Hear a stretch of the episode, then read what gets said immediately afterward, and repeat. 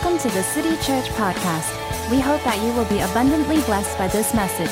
If you would like to find out more about the city, please log on to our website, www.thecity.sg. Um, it is really a joy to be back in Singapore. Um, I would have to be honest and say that Singapore is one of my favorite cities in the world.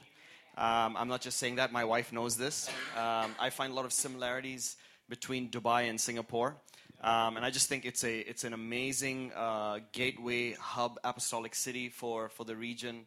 And um, I mean, I love the food. Oh, I can preach for 40 minutes on the food that you guys have in this city. And uh, I think shopping is great here too. I just think it's a great city uh, to live in. So you guys are really blessed uh, to live in such an amazing um, uh, nation.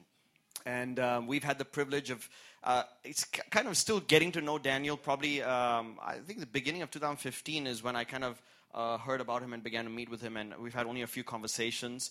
But the little bit of time I've been able to spend with him has been a, a real joy. Um, you know, I know that uh, in our conversations he's uh, mentioned you guys. I had a privilege of being able to be with you all uh, last year. So um, I'm excited for um, what God is going to do. Um, I'm not fully sure what God's going to do. I have an idea, but um, very often uh, he just tends, tends to become Jehovah sneaky um, ends up doing things that were not planned, which I don't mind at all. I'm absolutely, I don't mind at all. I tell people I, I, I'm a novice and I want to remain that way.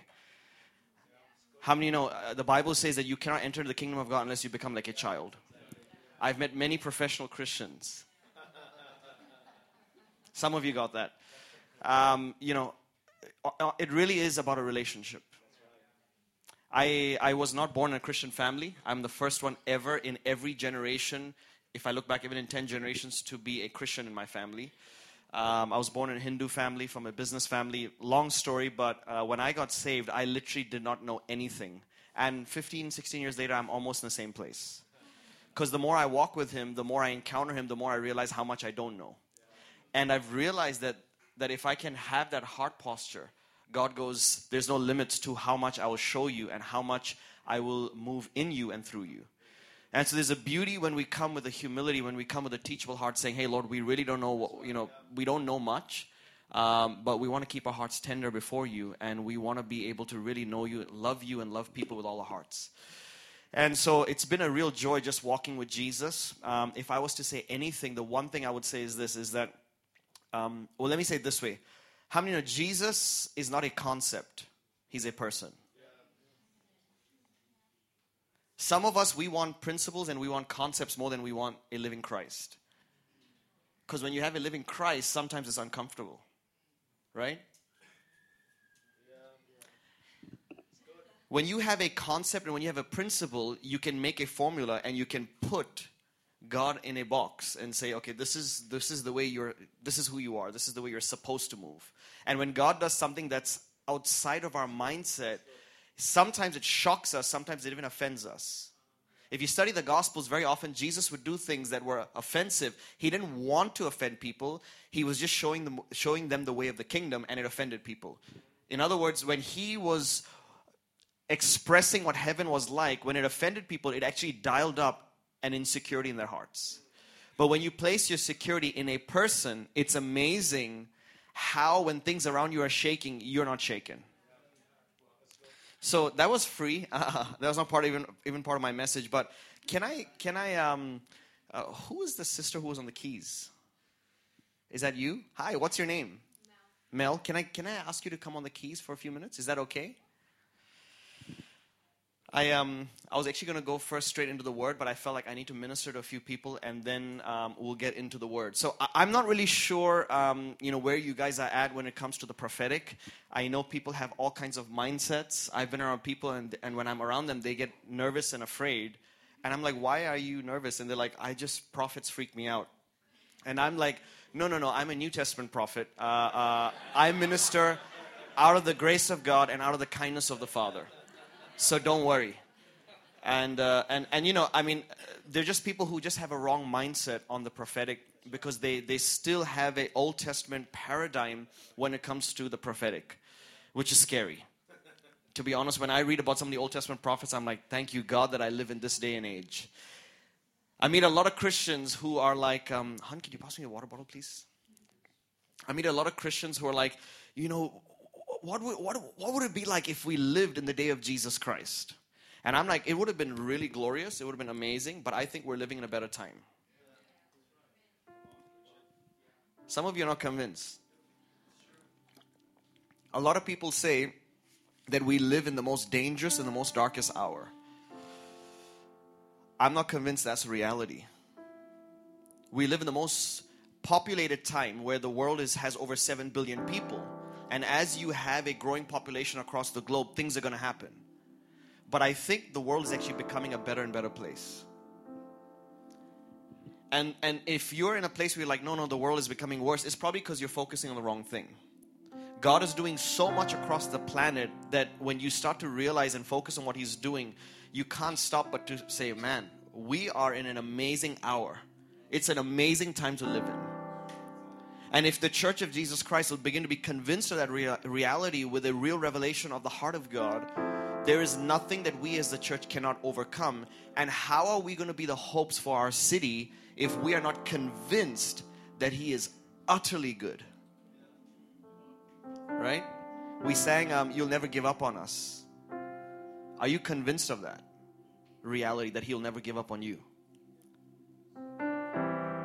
God is extremely good. He's not just good, He's extreme in His goodness.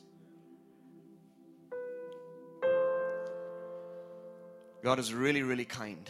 And one of the beautiful things about the prophetic is when the heart of God is on display. I have seen, I've, I've had the privilege of prophesying to many, many thousands of people, many leaders. And I've seen people who are believers. I've seen people who walked away from Jesus. I've seen people who belong to different religions who I can't even mention. When I begin to prophesy, I've seen grown men and women break down who don't even believe in Jesus, break down in tears, not because of me, because I am, I am honestly very, I'm a very simple person. My wife will tell you, I'm very, very simple. There's nothing really special about me. I am exactly like all of you. I have the Spirit of the living Christ living on the inside of me.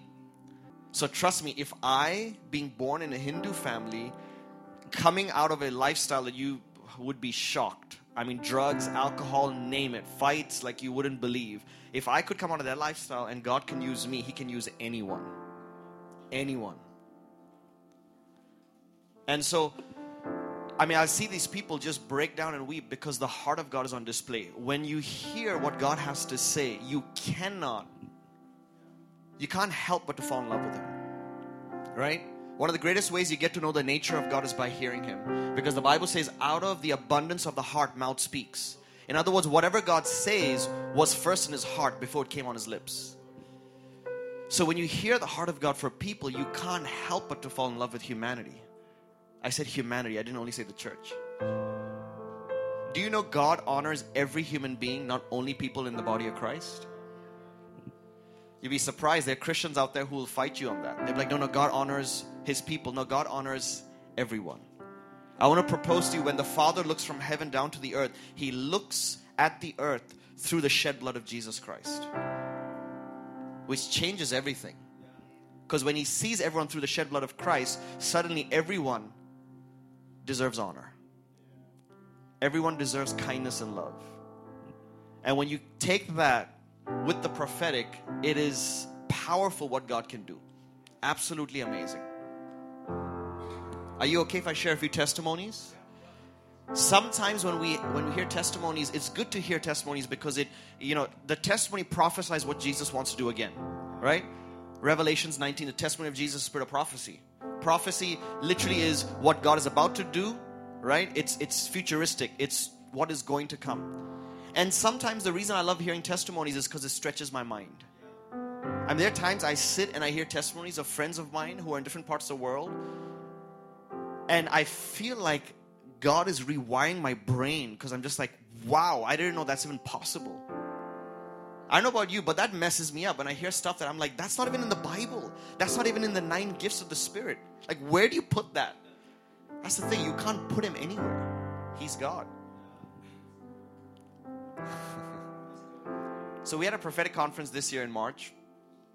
And I remember in between one of the sessions, um, one of the speakers was being brought to the auditorium, and uh, the place, the hotel that we had put him in, uh, is is on the Palm. I don't know if you guys have heard the Palm. There was a bit of construction, so we were stuck in traffic. So so myself and the, another prophet friend of mine who was sharing the platform, um, he said, "Hey, uh, since they're stuck, we're having worship. We'll just extend worship for a bit." We extended worship for about 15, 20 minutes. It was phenomenal, and it was like they're still going to take another 40 minutes. So we're like, okay. And he says, hey, why don't we model what, what it looks like for prophets to minister together? Just, just let's just minister. And I was like, I have no idea what that looks like, but okay, cool. And he's a good friend of mine, and you know, I mean, uh, really have a lot of love for this guy. So we went back in the auditorium, began to worship. I had a few pictures, had a few words. We got on the stage and we began to minister. We we're calling people out. So a word of knowledge is very simple. A word of knowledge is information given to you by the Holy Spirit. Does everyone know what a word of knowledge is? It can be anything. Many of us have seen it only in sickness. Somebody has a pain in their back, but it could be first name, middle name of someone. It could be the street address you live on. It could be the phone number. It can be pretty specific. So we began to call out a few words, prayed for healing, began to prophesy. And then I stood on the stage, and I'll never forget this moment. And I pray I'll never forget this moment till the day I stop breathing. I stood on the stage and I said, I had a vision of a young girl and now, because we were operating healing, I said, I had a vision of a young girl. You're probably between the age of four and six. You were sitting on Jesus's lap, and I heard the word stunted growth. So I called the word out, maybe about 600 people. No one responds. And sometimes I just stay and I call the word out again and again because I've learned very often what will end up happening is I'll call a word of knowledge out. I used to do this before years ago. I'd call it out and I would just move on. I'll say, okay, maybe I missed it. And 90% of the times, people come up at the end. I'm so sorry. I'm so shy. We just tell people in our church if you don't respond, I'm not going to give you the word. Why? Because in everything you're doing or not doing, you're creating culture. See, if I give a word of knowledge, I'm absolutely okay if I miss it. Like I'm a son. God still loves me. I'm still his favorite. So uh, for me, my identity is I'm a son. So don't, don't make a difference to me if I miss it. I'm learning. I, I don't, you know, claim to be super prophetic, super prophet. No, I'm just like, hey, I'm a son and I'm learning. But the reason we stay on is because if the person doesn't respond, then people who, we have a lot of people who don't know Jesus coming to church, they think this is not even real. Are you with me? But when they respond, then others go, oh my God, God's really talking. And it creates faith in the room, and the anointing suddenly shoots up. And then what begins to happen, I always notice this the first two, three words, something begins to come into the room, and then you just feel like sometimes a glory, sometimes just the Lord begins to move in a greater way. And so no one responded. I said it again. No one responded. I said, I think, four times. And this prophet friend of mine who was next to me, we were ministering together. It was the strangest thing. I would start a prophecy, and then he would come and finish the prophecy and then he would start and I would finish. And it was like people like, wow, that's on. And and people like it was weird. It was like you both were listening to the same spirit. I was like, duh. but it was pretty cool. I had a lot of fun. And so he does something interesting. He says, you know what? I really believe this vision is of is of the Lord. And I believe the girl's name starts with H. And I'm looking around, he's on the left side, and, and there's a there's a couple in our church. The girl just joined our staff part-time. Her husband comes up and he's a grown man from a particular nation where men don't show a lot of emotions. He's weeping. He whispers something in my friend's ears. The guy turns around and says, You need to hear this. I'm like, What? he says that they had a daughter. Her name was Hannah. She would have been about five or six. She died when she was, I think, just conceived because of stunted growth. I was seeing in heaven this beautiful girl called Hannah looked beautiful, no stunted growth. She looked like she was between four to six, no, nothing wrong in her development. And I began to prophesy the heart of God. And this family began to weep because the mother came up to me and said, The day before I said, God, I'm not even asking for myself. I want to know how Hannah is. Yeah, you can give the Lord a hand for that. I just think it's amazing I mean, God would do that. I know that for some of you, it's like, what is He talking about? Heaven is really real. Heaven is all around us. We sing, right? Heaven is really real. Angels are really real. In fact, that world is more real than this one. The reality of heaven is more real than the chair you're sitting on. We just need eyes to see. So just because some of us are going through a tough time, we go, I don't know if heaven's even real. Oh, heaven is real. It's more real than this environment. And it's more closer than you think it is. Heaven really is in this place. I mean, this place now. A month later, we had this uh, meeting in our church we, we call God Encounter meetings. It's kind of a revival service, three or four hours. People just spend themselves in worship. And sometimes I might teach, but very often we just get into ministry time. It's one of my favorite gatherings of the year. We meet a few times, five, six times a year. You know, it's just just relentless worship. And It is just amazing. We spend ourselves in Jesus. And one of the favorite parts of the meeting for me is not I minister because my heart you know, the Bible says that the fivefold are given to equip the saints for the work of ministry. For me, I have more passion in equipping people to hear God's voice than myself. So I have people that I've been training for years in our church, and then I have a smaller group that I've put through an advanced prophetic school. And some of these guys are phenomenal. I mean, they prophesy like wow. I'm really, really proud of them. So I get them on the stage and they just minister. And it's crazy. They'll call people's names out. Uh, one lady, she's like a, a, in her mid or late 40s. She's a mom who's part of a family business. You know, she's not the kind of person you look at and think, wow, prophetic. It's just a simple person. She's walking and she's ministering. And she stops a person and she says, I feel like God is saying you're like uh, Naomi in the Bible. And the girl's name is Naomi. And she begins to prophesy. I mean, just amazing things. They're calling people out, prophesying, people getting healed. And there's a lady that, were, that was receiving prayer. And I know this lady, but I don't know her very well. I just remember that she's in our church. And I remembered, so I knew this part that she lost a son or a nephew, somebody in her life. So I knew that. So I said, and now I'm looking at her and I'm not planning to minister. I'm just telling the guys on team, you minister. I'll cheer you on. And they're praying for her, and I'm looking at her, and every time I'm looking at her, I'm seeing something, and I'm thinking, I, I can't shake it off. I need to share this. So I said, I know you lost someone a couple of years ago, a son or nephew, and she's like, a son. And I begin to describe her son. I've never met her son. I said, he's tall, he's dark, he has glasses, I see him in heaven and he's running with Jesus. She breaks down and weeps. I said, He plays this sport? She says, Yeah, he plays. I said, Basketball? And she said, No, not basketball, soccer. So I was like, Okay, cool. But then I describe how he looks like. I've never seen him. And I find out that that's how he looks like. And I said, I don't know why, but I keep on seeing your son running with Jesus. Later on, I found out six months before our son died, he was on dialysis. He couldn't run. She lost her 24 year old son and I'm seeing her son running in heaven with Jesus Christ. Before he died, he couldn't run. Do you know what kind of healing that brought to this mother's heart? That is kindness overload. I don't know about you, but that messes me up. I just think, wow. I want to minister to a few of you, and so uh, I believe God's going to speak to some of you.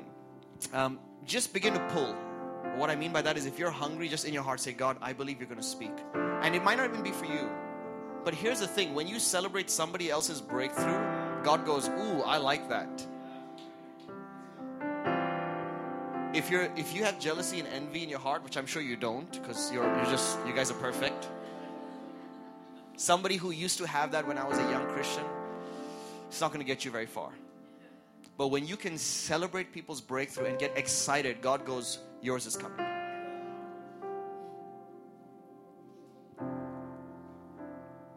All right, so I want to share something uh, that's pretty simple. Thank you. Uh, what is it, Mel? Mel. Mel, thank you so much. Can we just give Mel a hand? Thank you so much. I love the local church. I'm a local church guy, and so I love when I see people serve and give their lives to the church. It's the best place you can serve. Amen. For those of you who agree, amen. All right, so I want to I want to just lay a foundation on the prophetic. I want to talk to you about something that is pretty simple, but I felt I was supposed to share this. And so, you know, I'm not I'm not here to try to wow anyone. I want to just share something simple that will help every single person. Something you can take, uh, you can kind of walk and you know uh, walk in it and and take away something. Is that cool? All right. So I want to first build a bit of a foundation if you look at the Bible, if you look at the scriptures from the Old Testament all the way through the New Testament, you see a huge shift. You know, we have a lot of people getting saved in our church. We have a lot of people being added to our church, as Daniel mentioned, is a fast growing church. And one of the questions that a lot of new believers ask, or people who've been walking with Jesus for a year or two, they ask this question. They're like, it seems like we have two different gods in the Old Testament compared to the New Testament. It's this, it feels like two different people. Has anyone ever thought that? Right?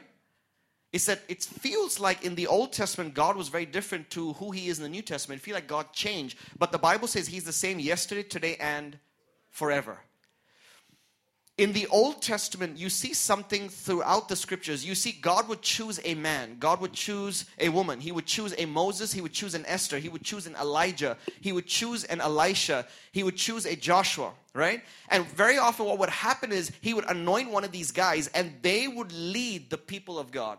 If you're new to the faith, the people of God in the Old Testament are, are, are the Israelites. And so, very often, what would end up happening is that God would anoint a man and he says, Your role is to lead my people out of the wilderness into the promised land, or your role is to lead my people out of captivity. Are you guys with me? The point is, throughout scripture, you would see God would anoint the man, he would anoint the woman. Esther would rise up, God would anoint her, she would be brought into the palace, and she would bring great deliverance to a whole nation. But it was one person throughout the scriptures, you would just see constantly one or two people that would rise above everyone else because God would use them. God would put His anointing and His Spirit on them, and they would be the voice of God for the people of God.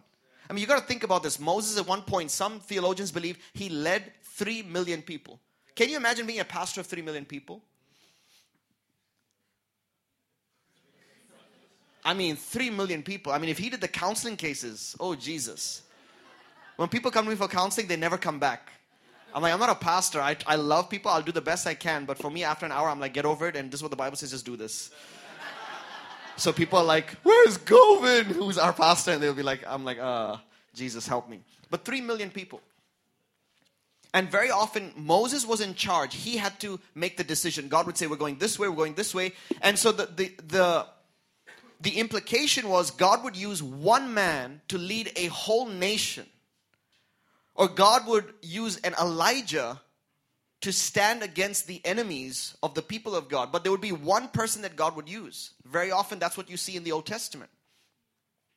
But I want to propose to you that was never the heart of God. See, in the Old Testament, the Lord would put His Spirit on a particular person in a very unique and special way. And all the people of God would be standing back, watching, and following this man or this woman. Right?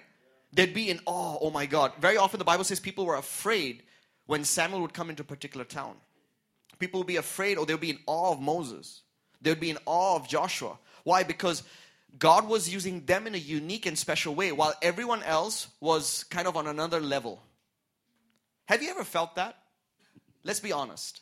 You see a man or a woman of God ministering, preaching, teaching, leading worship, prophesying, whatever it is, and you go, oh my God, that was never God's intent. When I got saved, God was so kind, He gave me two mentors in my life. This is in New Zealand. One of them was a seer prophet, and the other one was a great miracle worker. And very often, the first couple of years, I would be in awe of them, and there would be a distance in my heart between them and me because I'd be like, oh my God, I could never do that. But the more I began to walk with Jesus Christ, the more I began to read the scriptures, I realized, hold on, their example is supposed to be my platform. Their life should be my beginning stage. I should do more than what they are doing. I tell the people in my prophetic schools listen, you need to go far more. Uh, let, let, let me rephrase this. What you see God doing in me and through me is the foundation for you. You should believe God for far greater things than what He's doing in me. I'm here to serve you. I'll come under and serve you to come up so you can do this and far more. Because the heart of God is always this is God has always wanted if I was to sum it up the kingdom is about the king and his kids. The kingdom of God is about a father who loves his kids and he's telling his kids, you can have it all and we can change the world together. In the Old Testament, we didn't have that. In the Old Testament, the Spirit of God wasn't residing on the inside of every single Israelite. He would come gloriously on one person, and this one person would do amazing things. You would see Elijah, you would see Elisha do extraordinary miracles, unusual miracles. What about Joshua? He made the sun stand still for a day. I mean, don't even make me mention Ezekiel. We would be offended. Joshua, I mean, you look at the stories, just absolutely wild miracles, crazy things that God did that was just so amazing. But He did it by the elite, one or two people, the man of the hour, you know? I don't know about you, but I've been in churches where I've seen the man of the hour and I'm just like, oh man, this is not the way it's supposed to be. You know, walk in with five bodyguards and make way. I have arrived. While everyone else is sitting in the place where they're like in awe of a human being. Listen, there is honor, there is respect, but at the end of the day, Jesus leveled the playing zone, the playing field, when he died on the cross. I want to propose to you that it was always in the heart of God that every one of his kids would be able to do the stuff. It was never in his heart that one man or one woman would rise up. He did it in the Old Testament because of the fall, but his heart and his passion was always this that many, many people from many different nations, millions upon millions upon millions of people who would say yes to Jesus Christ, would have the Spirit of the living God placed on the inside of them, and they would be able to do the very things that they read Jesus and what He's done. Are you convinced that you can do everything that Jesus has done? If not, we need to renew our minds. We need to renew our minds. And I want to show you a few, a few passages in scripture that I think is absolutely phenomenal. Jesus changed it all. Sometimes we don't understand the transition that the cross brought us into.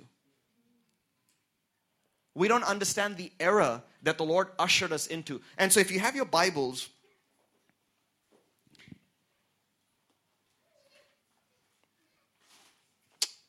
you can have it open to the book of Matthew, chapter 4 and verse 23. Matthew chapter 4 and verse 23. Is there any internet here? I, or can I borrow your Bible? Somebody's Bible? Because I'm usually connected online. How spiritual am I? No Bible. I have Bible on my iPad, but it's always on, online. Thanks so much. Where's your Bible? Did you bring a Bible? No, I'm kidding. Matthew chapter 4, we see an amazing passage of scripture that I think is absolutely phenomenal. Matthew 4 and verse 23. Are you guys ready?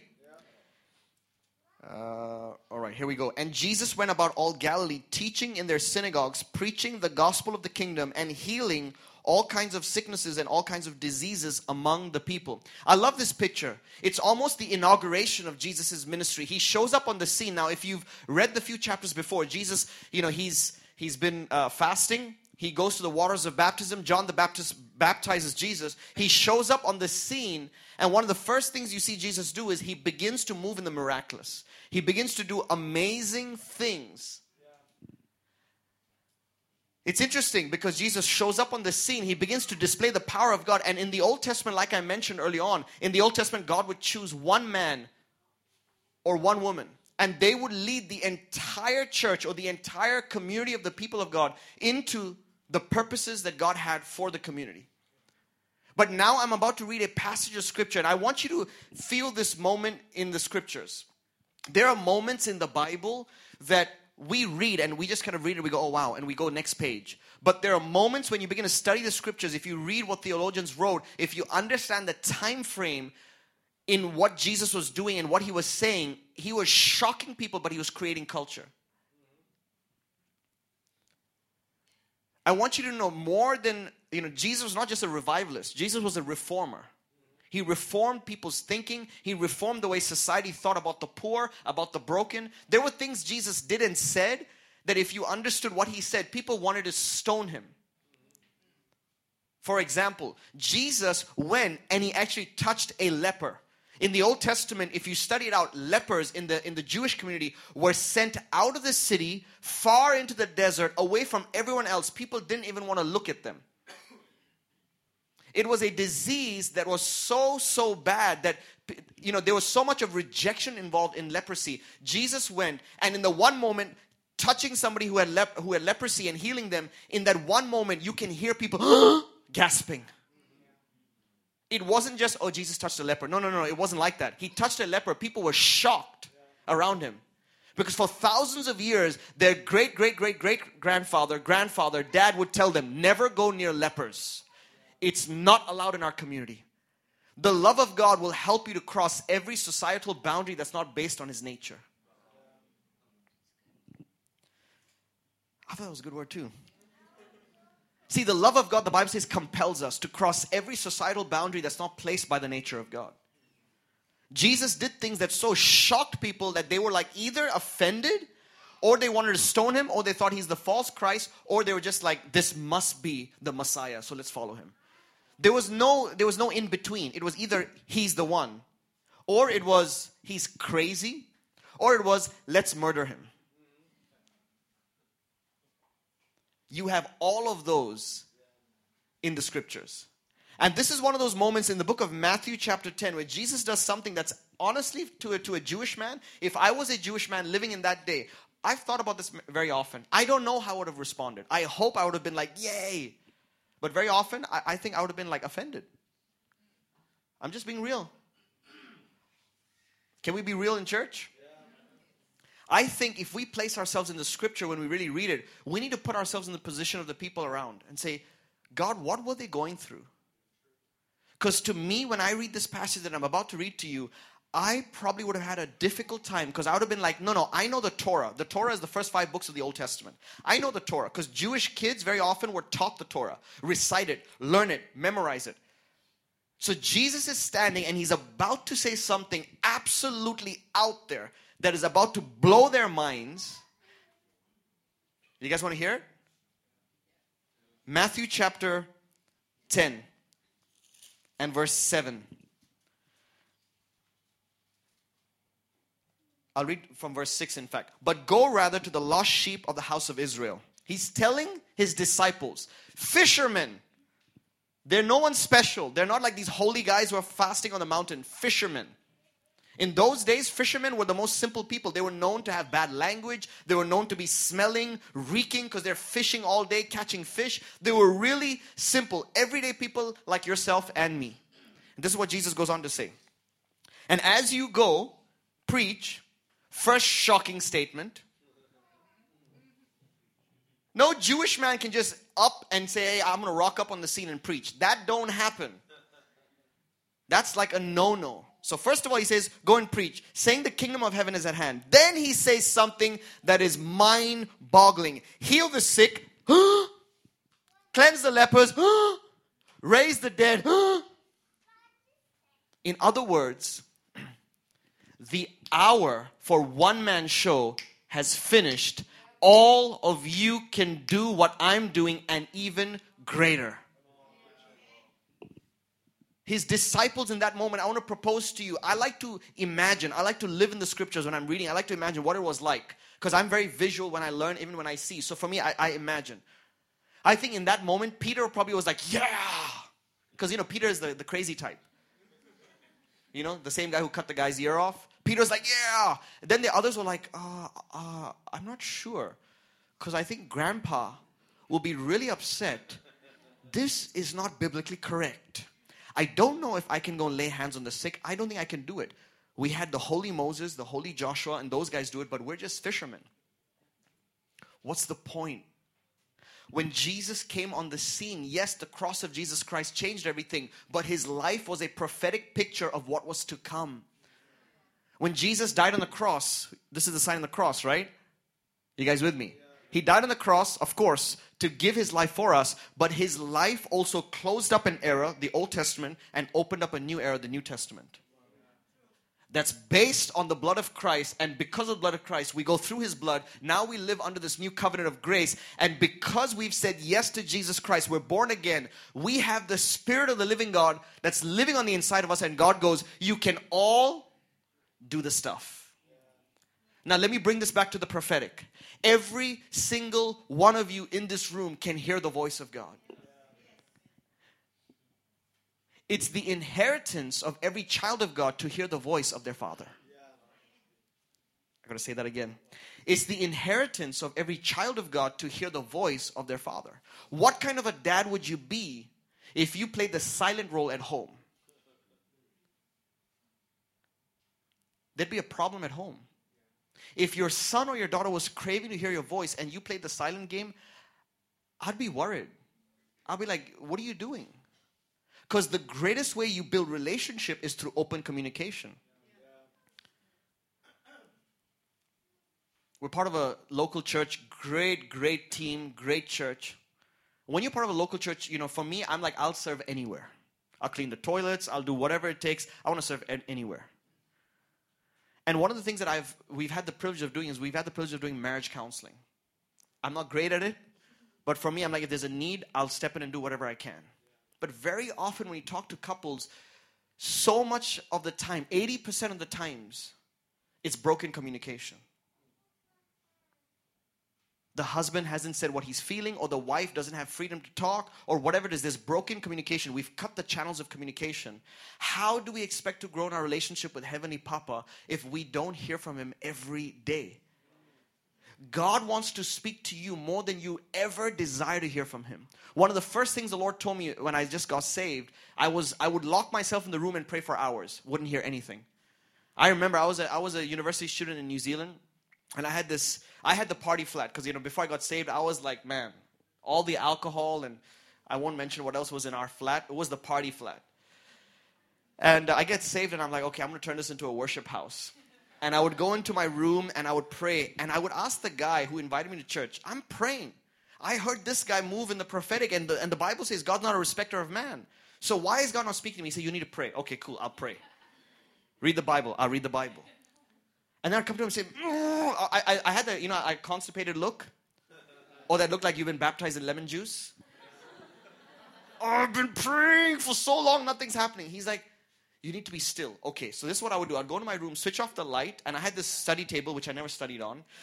But the study table, I had a Kenwood speaker, and I had the chair. I'd pull out the chair, I would, I would go under the chair and just sit there in pin drop silence. It's pitch dark. Because I was like, now I'm in silence. God will speak. And I would wait there for half an hour, 40 minutes, nothing. Then I was really ticked off. I was like, dude, I've done everything I'm supposed to do, nothing. He's like, You're expecting to hear God with your physical ears, God will speak to you in your inner ears. I was like, What are you talking about? Come from a Hindu family, inner, outer ears? I mean, you make me sound like I need a psychiatrist. Like, are you for real? And he was like a, a black guy from Solomon Islands with dreads. Yeah, my brother. God gonna speak to you, and then he'll just break out in tongues. And I was like, you're a freak. But I'll never forget, I heard a, I heard a prophet do a six part teaching. And I chewed it up, how to be led by the Spirit of God. And I began to learn how to hear God's voice. It's a process. I am not a, um, let me say it this way I'm not a sovereign vessel, I'm a simple person. I have prophet friends who, when they were like three or four, Jesus walked in their room or something like that, and that makes me jealous. That happened, a lot of those encounters happened to me after I got saved. But before that, nothing. Simple childhood. I mean, the first experience I had was demonic, and I was six. So it's the other side. So it wasn't a lot of fun. But I'm, not a chosen, like, you know, let me say this way we all are chosen. I'm not a, you know, a, a, a vessel that's, oh, set apart we're all just normal people. I watch normal movies. I, I love fashion. I love to, you know, go out. I love the beach. I mean, I just do normal things. I love my family. I mean, I'm just a simple, simple person. If God can use somebody who's an ex drug addict from a Hindu family, never knew squat about the gospel, didn't even barely knew about the name of Jesus, then God can definitely use you. Yeah.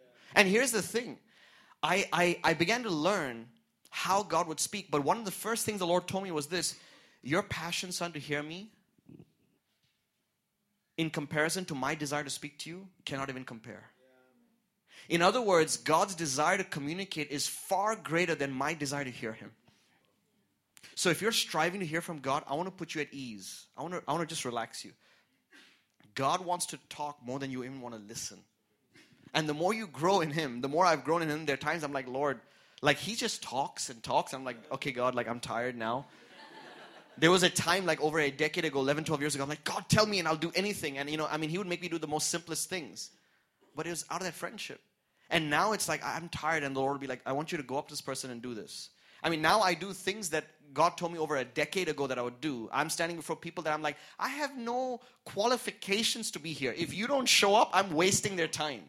But it's amazing when you just say, hey, it's just me and my God. And I'm learning to love God, love community, and hear from Him It's amazing what God will do, but what I want to lay as a foundation is this God wants to speak to every one of you. His desire to speak to you is far greater than your desire to even listen. Jesus changed it all when he said, You can do the stuff. I'll read a couple more scriptures before I pray over you guys. If you guys can turn to the book of John, chapter 10, verse 27. I'm sure some of you have already read these scriptures, but I just want to kind of build into them a little more. John chapter 10, verse 27. My sheep hear my voice, and I know them, and they follow me. My sheep. How many sheep do we have here? What are the rest of you? My sheep. Here is God saying, listen, all of my kids, all of my people, they hear my voice, they follow me, and I know them. If you are sitting in your mind disqualifying yourself, saying, I can't hear from God, I just gave you scriptural proof from the New Testament that says you're believing a lie. God desires to speak to every one of you. So here's the thing if what we read is true, and it is true because it's in the Word, what are we doing with it? The one thing I can say with, with absolute humility from the day I got saved, because of my experience, my encounter, I've always wanted to grow in my walk. I've always wanted to be compelled. I've always wanted to be challenged in my walk. I've always wanted to be broken before the Lord. And every time I would see a man or woman of God, or I would just hear somebody who would hear God in an amazing way or do something amazing for God, I'll be like, I want that. I want that. If you can do it with them, you can do it with me. I'm ready to go through whatever process. Take me through the process. Take me through the breaking. Take me through whatever you want to do. I want that. I want to propose to you whenever you see someone moving in a particular anointing, God is saying, This is available for you and far greater. Here is my cry and here's my desire. I don't know what how, how much exposure you've had to the prophetic. I'm really not sure. But here's what I do want to say every one of you can hear God's voice for yourself, but every one of you can hear God's voice for the world around you. You can do far greater than what you've seen this morning. In fact, you can do far greater than what you've seen on the internet and stuff like that. You might you might know some of the most accurate prophetic voices. I've had the privilege of meeting many of them, and you might see and go, "Wow." Here's the thing: make sure your wow doesn't leave you where you're at. Make sure your wow moves you into a place of desire to say, I am going to do what it takes. So if you're going to do what it takes, you need, you need to be able to do a few things. You need to be able to step out. I was sitting with a, uh, a business person. This is a while back. And we were having a meal. And I asked the guy a question. I said, Do you believe it's possible to be 100% sure you've heard from God? Person stopped, looked at me, thought about it for maybe a moment? Said, No, I don't think so. I said, You're absolutely right. Because the Bible says, without faith, it's impossible to please Him. There are going to be moments where, like, I think or I sense God is saying this. I'm not fully convinced. I'm not sure. You will never know until you step out. Some of you prophetically are carrying the miracles of the people around you in word form, and if you don't step out, they won't receive it. Some of you, God wants to place you in high places of influence. He wants to give you prophetic strategy like Daniel, like Joseph. But unless you step out, you won't know what you're carrying. I grew up playing a lot of sports, and they say practice makes perfect. It's the same in the prophetic. I won't say practice makes perfect, I'll say practice makes maturity in gift. I tell the students who I train, train in the prophetic, I said I could write a book on the prophetic and one chapter on what I've done right, and the rest of the book is on all my mistakes. True story. But for me, I just go for it. Like my wife can tell you stories of how I've missed it, I've just gone for it. I've made a fool out of myself, but here's the thing when you don't care about dignity, you don't give a flying rip about those things, God goes, I'm using you. Because you don't really care what people say or think. You don't really care about your name or being known. You're like, I don't care. I want to be hidden. The Lord asked me a question a long time ago Would you rather be known on the earth or in heaven? I was like, Heaven. Keep me hidden. Keep me hidden. And he said, Yeah, because well, son, part of your call is to make other people famous. I was like, hmm. The first time he said that, I was like, Ouch, but now I'm loving it. I'm like, Okay, cool. But here's the thing, guys Some of you, God's already been speaking to you. So I want to speak to your spirit and say, rise up. Some of you, you're like, I want to hear God. I want to say to you, God wants you to hear Him more than you want to hear Him. Some of you are like, ah, I, I want to do great things for God. God has been waiting from eternity saying, Yes, I was waiting for you to be born so we could partner together. I could love you and we could change the world. Do you know you have the Spirit of God living on the inside of you? Where is God going to speak? On the inside, because He lives on the inside.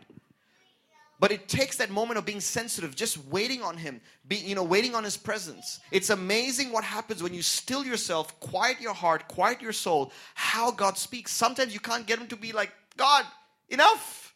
Sometimes I'm like, God, okay, like, I, I, thank you, but I would like to kind of move on. God loves chatting. We don't serve a quiet father, we serve a talkative father who loves to talk to his kids. I love picking up my, my, my son from school because the drive back, I'm like, how's your day at school? Come back, we'll chat. It might be 10, 15 minutes of chat, but I love those moments because in those moments there's heart exchange. Something takes place. God desires you so much. Do you know God doesn't just love you, He likes you? Some of you are not convinced. God actually likes you. Do you know that the anointing flows at its highest capacity through authenticity? Be you. Be you. I was with a with a friend. A um, he's overseeing a bunch of churches and uh, having lunches a few days before I flew out. And uh, he was he was very gracious and he said, you know, man, you, you did so well. He was talking about uh, a particular prophetic conference and he said you were sharing the pulpit with you know a couple of guys and he said, but you were just you were just you. You just kind of held yourself. I said, yeah, because I'm comfortable in being me. I tried years ago being somebody else, but I realized they were taken. So I'm going to be me. My own goofy self. And when I'm me, being my goofy self, joking around, laughing, more happens by mistake because the anointing will flow through who you really are. Be you. God likes you. Bill Johnson says God didn't have you and he didn't like it, so he made you. Some of you didn't get that? Before you existed, God didn't like it, so He made you because He likes you. You were a dream in His heart and His mind. Do you know that? You were a dream in the Father's heart. So, can you imagine His passion for you?